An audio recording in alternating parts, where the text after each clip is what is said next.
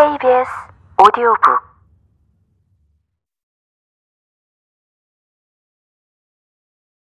구멍 뚫린 상자 속 양 한 마리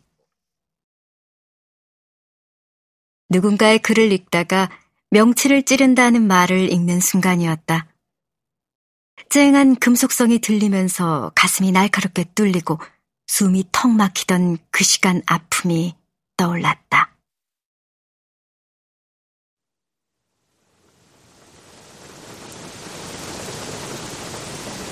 비가 줄기차게 내리던 2009년 7월, 10년도 더 지난 이야기.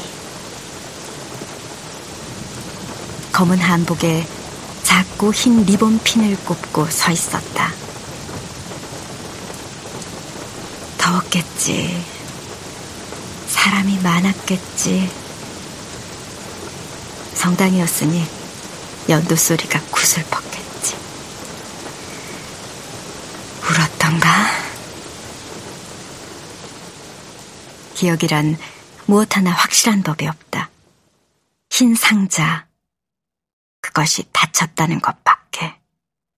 그렇게 가슴에 구멍이 뚫렸단 밖에. 말을 할 수 있을까? 아니, 하지 말까? 세상은 이미 아픔으로 가득하니 거기에 더한다고 티가 나겠나. 괜찮다 싶다가 아무렇지도 않게 잘 살고들 있는 모양이 부럽기도 하고 한편 위태롭기도 해서 입을 떼는 것이 미안해지기도 한다.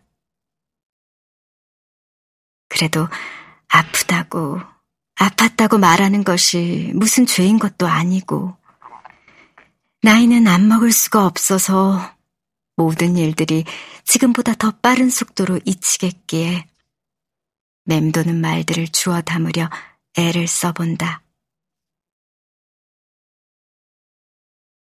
아빠는 초등학교 선생님, 교장 선생님으로 은퇴하셨다. 많은 자기소개서의 서두에 달리는 표현처럼 엄하신 아버지였다. 집에는 저녁 6시까지 들어와야 하고 강의가 6시에 끝나는데 아침은 8시, 점심은 12시, 저녁은 6시에 먹어야 하며 공휴일에도 공부하는데 무슨 음악이냐며 무조건 음악 소리는 시끄러우니 끄라고 성화. 냉장고에 콜라가 들어있으면 이상한다고 절대 마셔서는 안 된다고 성화. 친구들이랑 놀다가 늦게 들어가면 무릎 꿇리고 밤이 새도록 잔소리. 가후는 정지. 근검 절약해야 한다고 비누는 늘 한쪽 면에 은박지를 붙여 사용했다. 사야 하는 물건값이 만 원이면 8천 원을 줬다. 왜 그랬는지 모르지만 식사 때면 꼭 한 숟가락씩 남겨서 누가 먹지도 못하고 엄마한테 핀잔 듣기 일쑤였고 월급날은 뭘 많이 사는 법 없이 고등어 꼭 한 손, 어쩌다 돼지고기 한 근. 늘 규칙적으로 운동하고 애먼 음식 드시는 법이 없던 아빠는 평생 감기로라도 알아누운 모습을 보인 적이 없었다. 이 정도 성실한 사람이 장수하지 않으면 누가 할까 생각했다. 밖에 나가 운동을 너무 많이 해서 피부가 발갛게 타고 물집이 생기고 벗어지는 거라 생각했다. 암 수술도 척척 해내는 대한민국에서 이까지 피부병 말고도 못 고칠 병이 무엇이냐 했다. 평균 수명이 80세가 넘는 나라니 적어도 그 정도는 살 수 있겠지. 그렇게 생각하고선 나는 시시하고 보잘것없는 몇 푼 벌겠다고 이리 뛰고 저리 뛰고 쓸데없이 왜 그리 바빴는지 모를 일이다. 우리의 애 때문에 라는 말은 무슨 벼슬이나 된다고 그리 달고 살았는지.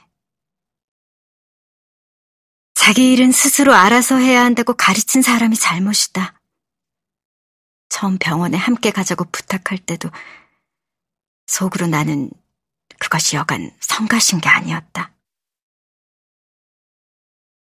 할아버지, 지난번 약은 제대로 드신 거예요?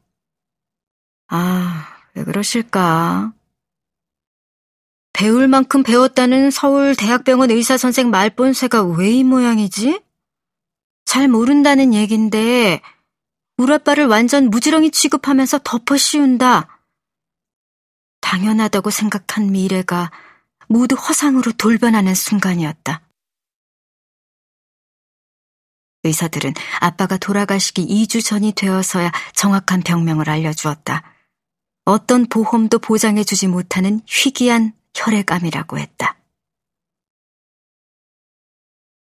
그때도 나는 내 바쁜 처지가 더 곤란했다.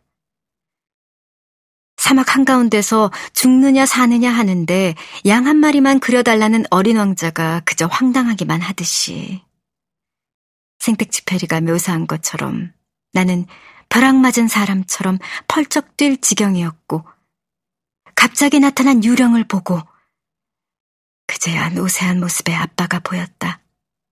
깜짝 놀라서 눈알이 돌아가는 줄 알았다. 총에 맞은 듯 가슴에 구멍이 난 후 나는 한동안 잠을 잘 수 없었다. 병실에서 밤을 새울 때처럼 안타깝고 숨이 막힐 듯한 밤은 깜깜하고 길었다. 잠깐 잠이 들면 악몽을 꿨다. 과연 낮이 있었나 싶었다.